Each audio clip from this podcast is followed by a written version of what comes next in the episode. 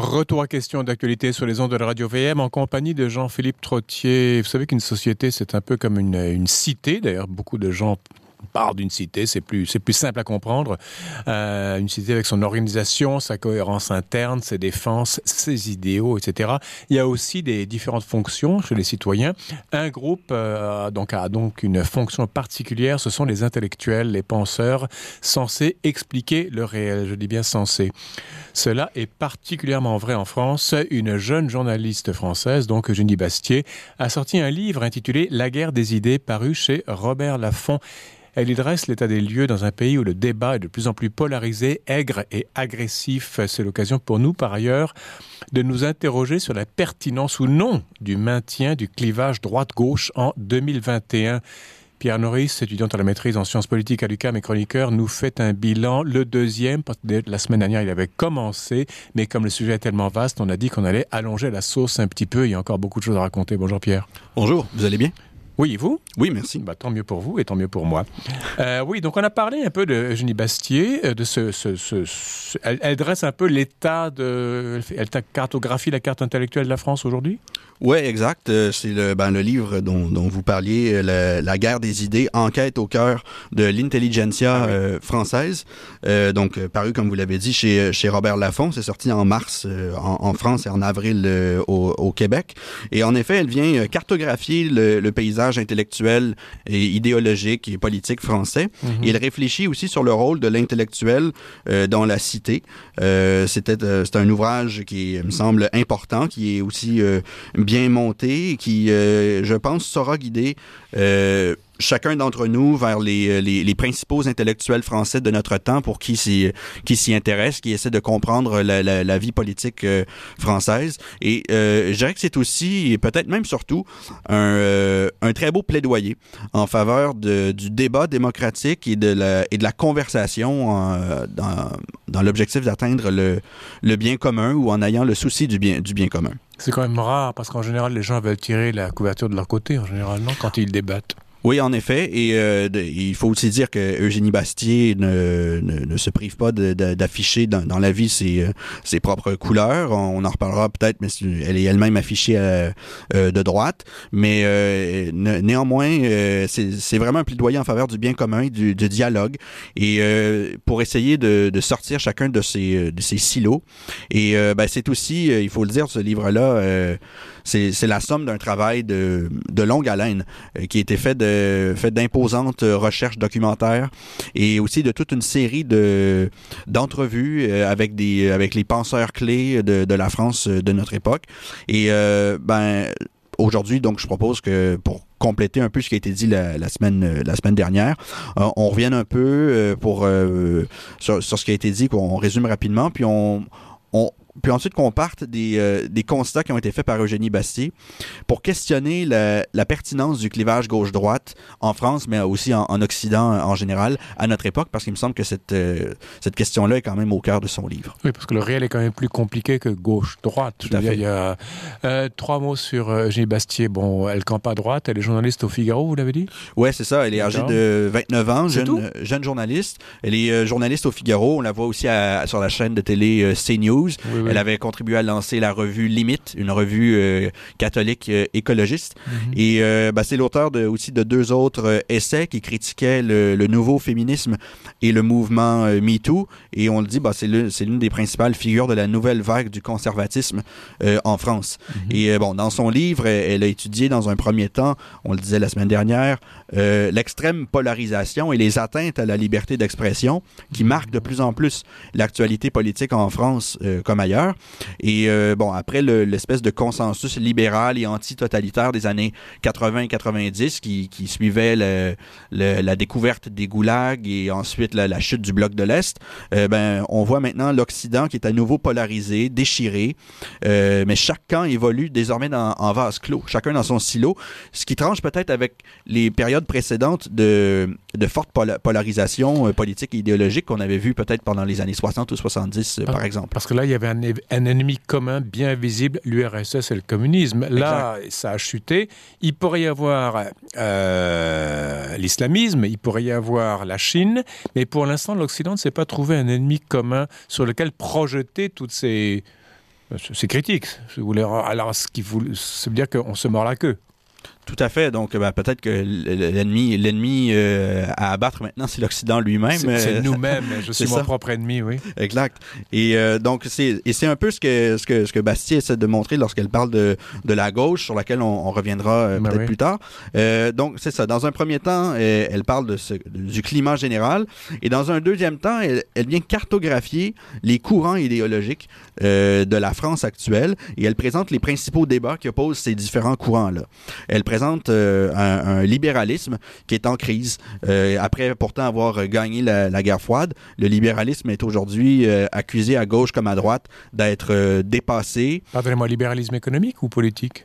Euh, les, deux, en fait. Ah. Euh, il y a une critique de gauche qui est portée contre le, libéralisme économique, la mondialisation, la, la, financiarisation de l'économie. Tout à fait. Et euh, il y a aussi une, une critique plus, plutôt de droite qui montre que le, libéralisme vient atomiser les sociétés. il vient aussi attenter à la, à la souveraineté des États-nations parce que, bon, les, les, les parlements nationaux délèguent de plus en plus de leur pouvoir à des instances supranationales supranational ou international. Et euh, donc, c'est ça. Ce, libéralisme-là, euh, à gauche comme à droite, il est en crise. Euh, mais Bastille montre qu'il a peut-être encore quelque chose à dire. quand on parle d'un libéralisme bien compris, qui aujourd'hui, que ce soit qu'on parle de, des, évolutions technologiques sur, la, sur la vie privée, ce qui se passe aussi au niveau politique avec la montée de, de, de figures, de figures politiques qui sont un peu plus autoritaires, disons, Mhm. Le libéralisme a peut-être encore quelque chose à, nous dire aujourd'hui euh, pour ce qui est la, la, protection de nos libertés personnelles. Mhm. Et euh, ben, donc, d'une part, elle parle donc du, du, libéralisme. Elle parle, elle parlait aussi du, euh, assez longuement de la remontée du conservatisme en France, qui est de plus en plus décomplexé et qui dispose de tribunes médiatiques importantes. Il y a la chaîne de télé CNews qui est de plus en plus affichée à droite. Il y a le, mhm. journal Le Figaro qui, lui, est un, vieux journal de, de, de, de longue date. Il y a toutes sortes de revues Valeurs Actuelles et plusieurs autres. Et euh, il y a toute une, foule d'intellectuels de droite qui s'affichent, euh, qui sont de plus en plus décomplexés. Et euh, donc... Bah, parce qu'eux, ils ont, un, ils ont un talisman, eux aussi. Parce qu'avant, on, avait, on, disait, bah, ta gueule, t'es de droite, et puis c'est tout. Exactement. Et, là, maintenant, ben, ils ont quand même un, argumentaire solide.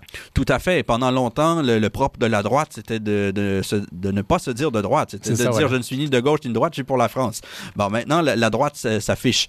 Et euh, mais même s'il y a une remontée du conservatisme et la, et la gauche s'en inquiète, euh, euh Bassi montre plutôt, et à juste titre, je, je crois, euh, que cette percée-là du conservatisme, elle ne doit pas masquer euh, que dans les médias et surtout dans les universités, c'est bien la gauche qui domine.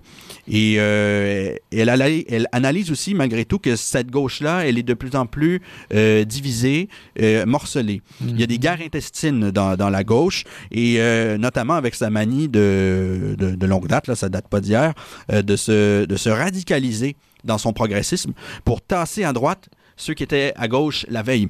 Et euh, ainsi, ben là, pour donner des, exemples, euh, quelqu'un comme euh, Michel Onfray, Alain Finkielkraut et, d'autres, là, je, cite des noms qui sont peut-être plus familiers pour nous au Québec. ben, ces gens-là qui étaient classés à gauche il y a quelques années ou quelques décennies à peine, maintenant ils sont qualifiés de droite et parfois même de réactionnaires parce qu'ils demeurent attachés à la nation, la laïcité, et ils, sont critiques à un point ou un autre, de, un degré ou un autre de, de l'islam. Et pour, et pour euh, une bonne partie de la gauche actuelle, ce serait, euh, ce serait réactionnaire. Donc, ces gens-là, maintenant, ils seraient de droite. Mhm. Et euh, donc, on voit une ancienne gauche républicaine qui est désormais étiquetée populiste. il y a aussi une autre gauche qui, elle, redécouvre, pas redécouvre, mais elle, essaie plutôt de, de perpétuer la, la, la lignée des, de la critique du libéralisme économique, des injustices de l'économie de marché, mhm. de la mondialisation. Et il y a surtout cette nouvelle gauche woke sur laquelle on s'étendra pas parce qu'on en parle déjà beaucoup depuis, longtemps. Mais... Hyper moralisatrice et hyper religieuse dans le pire sens du terme. Exact, exact. Et euh, ce, que Bastille montre, c'est que cette droite décomplexée et ces, gauches-là multiples, euh, elles s'affrontent sur plusieurs champs de bataille euh, et, les, les, détails, ben, l'identité nationale, la question du féminisme, le racialisme, et il y en a beaucoup d'autres. Et on, on l'a souvent évoqué dans, dans cette émission-ci lors de chroniques précédentes. Mm-hmm. Et la, la, nouvelle gauche, elle s'appuie sur les institutions libérales et, et, elle, est, elle est dominante à l'université et elle semble bien installée, mais Bastille montre qu'il pourrait euh, il pourrait ne pas toujours en être ainsi. On peut imaginer euh, le conservatisme, le populisme et, et, aussi une bonne partie des penseurs euh, libéraux qui en, viendraient peut-être à décrocher de, en ce moment de la, tolérance qu'ils ont à l'endroit de cette nouvelle gauche-là. Il, pourrait, ces forces-là pourraient en venir à se conjuguer, au moins momentanément, pour rappeler la, la, gauche, la gauche à l'ordre. Alors, gauche et droite, on parle de ce livre de Eugénie Bastier paru chez Herbert Lafont, La guerre des idées, enquête au sein, au cœur de l'intelligence française, c'est ça? Oui, exact. Hein? Euh, oui, droite-gauche, justement, ce sont des termes, on, sort ça presque automatiquement. Dès que j'aime pas quelqu'un, il est de droite ou de gauche, c'est réglé, mhm. son cas est réglé. Avant, on disait qu'il doutait, doutait de la Trinité ou qu'il était athée, imaginez un petit peu. Maintenant, c'est droite-gauche. Euh, ça vient d'où? Oui, ben c'est euh, ça date euh, quand même. Là. Euh, on sait qu'historiquement, ce clivage-là, il date de la, Révolution française. Ah aux, États généraux, qui avaient été convoqués par Louis XV, puis ensuite quand le, tiers État, ceux qui la, bourgeoisie en fait, et le peuple. Et le peuple, oui, mais en fait, les, la, masse paysanne ne siégeait pas aux, États généraux. C'est la, la, bourgeoisie parlait en son nom. Il y avait 20 millions de, ben, c'est ça. Donc, il y avait les trois ordres, la, noblesse, le clergé, le clergé et le, tiers-État. On est en 1789. Hein? Exactement. Et quand le tiers-État s'est euh, proclamé Assemblée nationale, mhm. et euh, bon, la, France est devenue momentanément une monarchie constitutionnelle, et ensuite, mhm. ils ont proclamé la République et la, tête du roi est, tombée, eh ben, les, euh, sous l'Assemblée nationale, les, les, défenseurs de la République et des réformes se sont installés à la gauche du roi. Euh, ça aurait pu être l'inverse. Ça euh, installé à la gauche. Dans un face-à-face où le, on regarde, tout le monde regardait au même endroit? Tout le monde regardait vers le même endroit. D'accord. Et les défenseurs de l'ancien régime, donc de, la monarchie, de la noblesse et du clergé, se sont assis à la droite du roi, ce qui est d'ailleurs pas euh, innocent. Euh, cette droite-là défendait les prérogatives de l'Église. Euh, on sait que le, le c'est assise à la droite du roi, comme le Christ est à la droite de Dieu pour juger. Ah, c'est pas parce qu'il y avait assez de chaises à droite ou assez de chaises à gauche pour, pour ben, c'était pas fortuit comme choix. Ça reste à, à, confirmer exactement, etc. Mais il y a beaucoup d'hypothèses chez les historiens, chez des historiens qui montrent que c'est probablement ou peut-être ça qui a inspiré la, la, la volonté de des, des défenseurs de la, du, roi de s'asseoir à sa droite. Et la droite a toujours eu préséance. Il est à droite, par exemple, mais quelqu'un qui est gauche. Euh, un autre, le mot gauche en latin, c'était sinister, mhm. qui a donné sinistre. Tout à fait. Donc tout ce qui est gauche ou gauchir un propos, alors euh, euh, droite, dressée, donc il y a vraiment toute une symbolique derrière ça. Tout à fait. Donc c'était ça l'origine de droite-gauche. Hein? Oui, et, euh, et, ensuite, bon, ces, ces termes-là de gauche et de droite se sont progressivement enracinés dans la France. Aujourd'hui en France, en fait, depuis longtemps, c'est on, classifie, on classe les partis politiques selon qu'ils sont à gauche ou à droite. Les légumes et les fruits aussi, tant qu'à faire dans ce pays. Oui, exact. et bon, et, et, ce, ce clivage-là, il s'est ensuite répandu ailleurs en Occident. Euh, même s'il faut dire, c'est pas non plus le propre de toutes les traditions politiques. Euh, bon, bien sûr, sur le continent euh, européen, qu'on aille en Italie, en Espagne ou ailleurs, euh, on parle aussi de gauche et de droite depuis longtemps. Euh, au 19e siècle, en, en, Italie, on parlait de, on, on parle aujourd'hui rétrospectivement de la gauche historique et de la droite historique. Ah. on parlait déjà au 19e siècle de gauche et, et de droite. Et donc, c'est quelque chose qui s'est répandu pas mal en, en, Europe continentale, mais dans les pays anglo-saxons. Mhm. Et ça, euh, qu'ils soient républicains comme les, les États-Unis ou monarchistes comme le, le Royaume-Uni ou le, le Canada, mhm. euh, ben, les pays anglo-saxons, ils opposent plutôt non, non, pas la gauche et la droite, mais les libéraux et les conservateurs. Ah. Aux États-Unis, encore beaucoup, on, on, va entendre parfois left wings ou euh, right wing. Liberal, oui. Mais c'est ça, on parle beaucoup pas de... très gentil. C'est ça, on parle des liberals et des conservatives.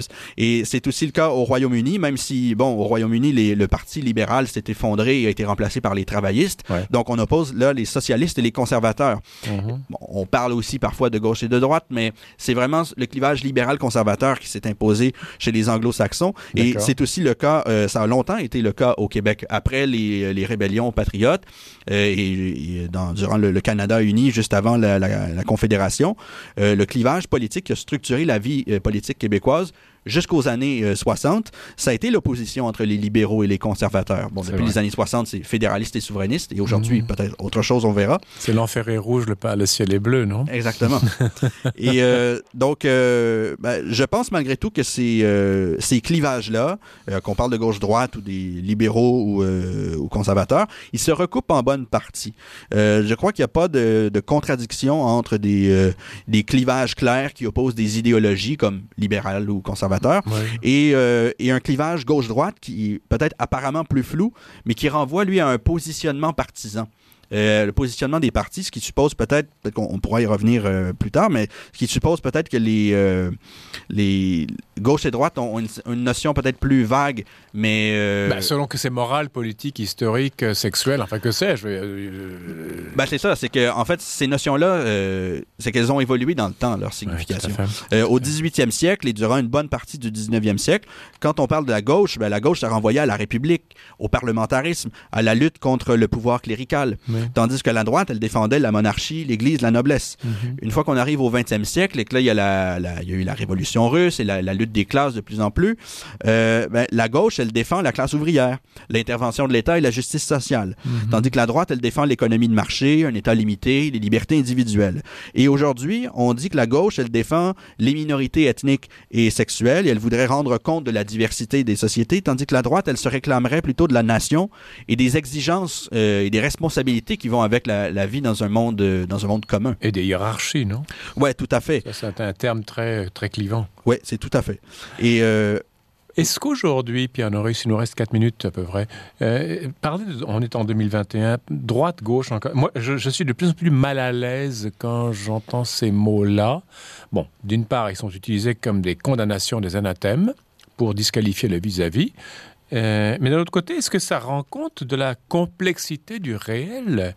Je veux dire, euh, la droite est plus critique du féminisme que la gauche, mettons. Sauf que il y a des féministes de droite, des féministes de gauche. Euh, le féminisme n'est ni de droite ni de gauche. Il parle de la femme en termes historiques et même en termes métaphysiques. Et quelquefois, il, comment dire, il dérape complètement dans une sorte de religiosité. Je veux dire, droite-gauche, là-dedans, ce n'est plus vraiment actuel. Ben, pertinent. Je pense que vous avez en, partie raison, euh, parce que euh, c'est vrai, euh, le le, c'est d'ailleurs le rôle des intellectuels. Il, s'agit de, montrer que le, réel est complexe. C'est pas tout noir ou blanc. Il y a toute une variété de teintes de gris entre les deux. Et bon, oui, le, monde est plus complexe qu'un simple, clivage binaire. Malgré tout, je pense qu'il faut dire deux choses. Premièrement, c'est que malgré la tentation, pas la tentation, mais la tentative des intellectuels de montrer que le réel est complexe, il faut bien admettre aussi que le cerveau humain, il a tendance à tout classer en deux catégories. C'est vrai. Euh, que ce soit par processus d'acquisition de connaissances ou par euh, réflexe de survie. On est bon ou mauvais, vrai ou faux, euh, c'est euh, gentil ou méchant, c'est sécuritaire ou dangereux. Je mhm. pense que l'ajout politique n'échappe pas à ça pour le meilleur et pour le pire. Oui, je comprends. Et, et deuxièmement, euh, je pense que ce clivage-là, gauche-droite, il a malgré tout sa, encore sa pertinence, à condition de, de savoir l'adapter et de le remettre à sa place. Bien sûr, il faut savoir qu'il y a différentes idéologies, différents courants de pensée.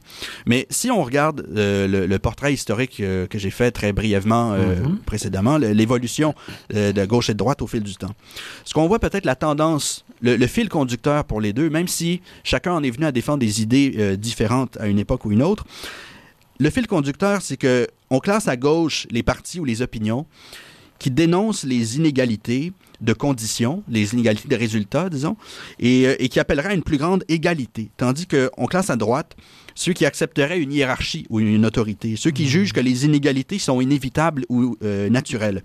Ensuite, bon, euh, qu'est-ce qu'on entend par là? Ben ça, c'est le, le propre justement des débats à chaque époque.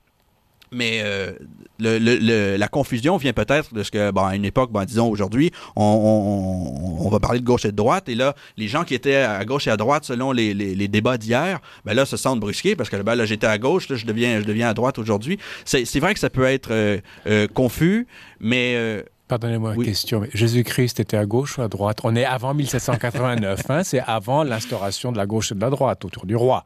Euh, l'Évangile, euh, encore plus plus récemment, enfin je veux dire, Saint Vincent de Paul, qui était pour les pauvres, enfin à, à, plein le curé d'Ars. À droite ou à gauche, où ces catégories n'opéraient pas quand on arrive au avant 1750. Ouais, ben c'est sûr, les, termes gauche-droite euh, n'existaient pas, mais bon, euh, si, on, si on veut entrer là-dedans, il faudrait nous référer euh, à Chesterton, qui cet auteur anglais du début du, du 20e siècle, qui lui a, bien montré que, ben en fait, toutes les idéologies modernes découlent tout ou en partie de de l'Église, euh, de, la, pensée, euh, de la pensée chrétienne. Mhm. L'Église euh, était parlait de la, défense des pauvres et des opprimés longtemps avant n'importe quel socialiste. Tout en étant hyper hiérarchique. Ben, tout à fait. Et elle défendait la tradition, la famille longtemps avant que des gens se nomment conservateurs. Et elle parlait du libre arbitre longtemps avant n'importe quel parti libéral. Et, ce qui est arrivé, bon, c'est que comme l'autorité de l'Église s'est effondrée, le relativisme s'est instauré, ben, chacun de ces camps-là est parti, chacun de son côté. Peut-être que, mhm. bon, oui, le, le, christianisme pourrait peut-être les, euh, les, les, réunir, mais bon. Entre-temps, Pierre Norris, euh, je vous remercie beaucoup pour ce propos. Merci pour cette saison extrêmement enrichissante pour nos auditeurs, et pour moi aussi, euh, bien égoïstement. Je rappelle que vous êtes étudiant en la maîtrise en sciences politiques à l'UQAM et chroniqueur. Vous nous retrouvez, ou on vous retrouve plutôt à l'automne prochain? La semaine, la semaine prochaine. Oh, si, mais c'est vrai, vous avez raison, c'est vrai. La, la semaine prochaine. Encore une fois, je décapite mes, chroniqueurs trop tôt. Ah, dans une semaine. et, on fera nos adieux larmoyants à ce moment-là. Merci beaucoup, Pierre. C'est la fin de l'émission. Demain, on parlera de Saint-Antoine de Padoue à la régie Daniel Fortin. Ici Jean-Philippe Trottier. Je vous dis merci de votre fidélité. Je vous donne rendez-vous demain. Et entre-temps, je vous invite à rester à l'antenne de Radio VM.